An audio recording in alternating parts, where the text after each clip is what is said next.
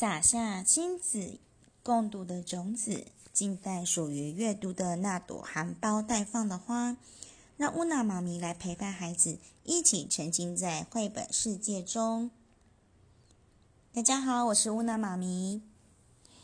今天很开心可以跟大家分享一本绘本，它叫做《爱心树》。它的年纪也很久很久了哟，甚至是比爸爸妈妈都还要老哦。那这本故事是非常非常经典的，跟《一只加长二分之一的长颈鹿》是同一个作者，都是谢尔希尔弗斯坦。那这个作者呢，他很擅长用简单的线条跟文字来呈现那个爱的故事。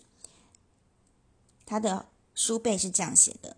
在希尔在谢尔希尔弗斯坦笔下，创造了一幅幅感人至深的画面，其中蕴含的哲理跨越世代、族群、性别、贫富，直达心底。他呢，常常用简单的线条跟文字来唤起我们对爱最初的感动。那这本书我觉得非常非常经典，而且我是在图书馆里面借到的，所以小朋友可以跟爸爸妈妈一起到图书馆里面挖掘宝藏哦。好啦，故事要开始了哟。爱心树，文图谢尔希尔弗斯坦，翻译刘美清，水滴文化出版。这本书献给尼奇。从前有一棵树，他很爱一个小男孩。每天，小男孩都会跑来，他会收集他的叶子。把它们编成皇冠，然后扮起森林的国王。他会爬到它的树干上，抓着它的树枝荡秋千，吃起苹果来。他们会一起玩捉迷藏的游戏。当他玩累的时候，他会睡在他的树荫下。男孩很爱这棵树，非常非常的爱。树很快乐，然而随着时间一天天过去了，男孩长大了，树却常常很孤单。有一天，男孩来到树下，树说：“来呀，孩子，来吧，爬上我的树干，抓着我的树枝荡秋千，吃着些苹果，在我的树荫下玩耍。”快快乐乐的。哦，我长大了，我不再爬树和玩耍了。我想要买些东西来玩，我想要一些钱。你可以给我一些钱吗？男孩说：“哦，很抱歉。”树说：“可是我没有钱，我只有叶子和苹果。”孩子，拿着我的苹果到城里卖了它们，然后你就会有钱，你就会快乐了。于是，男孩爬到树上，采摘到的苹果，然后把它们全部带走。树很快乐，但是男孩很久很久都没有再回来了。树很伤心。后来有一天，男孩回来了，树高兴的颤抖着。他说：“来呀，孩子，爬上我的树干，抓着我的树枝荡秋千，快快乐乐的。”呃，我太忙了，我没有时间爬树。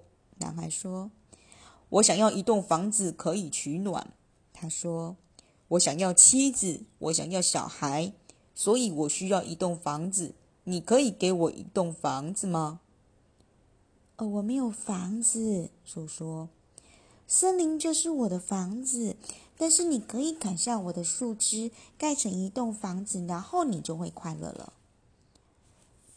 于是，男孩砍下他的树枝，然后把它们全部带走，盖成他的房子。树很快乐，但是男孩很久很久都没有再回来了。所以，当他回来的时候，树快乐到连话都说不出来。来呀，孩子，他轻声的说：“来玩呐！”我又老又伤心，玩不动了。男孩说：“我想要一艘船，它可以带着我远离这里。你可以给我一艘船吗？”砍下我的树干，把它做成一艘船。”船树说：“然后你就可以坐船离开，你就会快乐了。”于是男孩砍下他的树干，做成一艘船，然后他坐船走了。树很快乐，但是这不是真的。很久很久以后，男孩又回来了。很抱歉，孩子，树说：“我已经没有东西可以给你的了。我的苹果已经没了，我的牙齿也咬不动苹果了。”男孩说：“我的树枝已经没了。”树说：“你不能在上面荡秋千了。”我太老了，也不能在树枝上荡秋千了。男孩说：“我的树干已经没了。”树说：“你不能爬树了。”我太累了，也爬不动了。男孩说：“唉，很抱歉。”树叹息的说：“我真希望我可以给你一些东西。”但我什么都没有，我只是一株残破的、残破的老树根。很抱歉。唉，我现在需要的也不多啊。男孩说：“我只需要一个安静的地方，可以坐着休息。好累，好累啊！”好的，树一边说，一边尽量的打直身体。好的，残破的老树根正适合拿着坐着休息。来呀，孩子，坐下来，坐下来休息。于是，男孩坐了下来。树很快乐。好啦，故事讲完喽。喜欢这个故事吗？我觉得爱心树就像爸爸妈妈一样，啊，好像永远都在我们背后支撑着。我们会长大，会变，会变老，嗯，但是啊。岁月流逝，爸爸妈妈都一直在背后支撑着我们。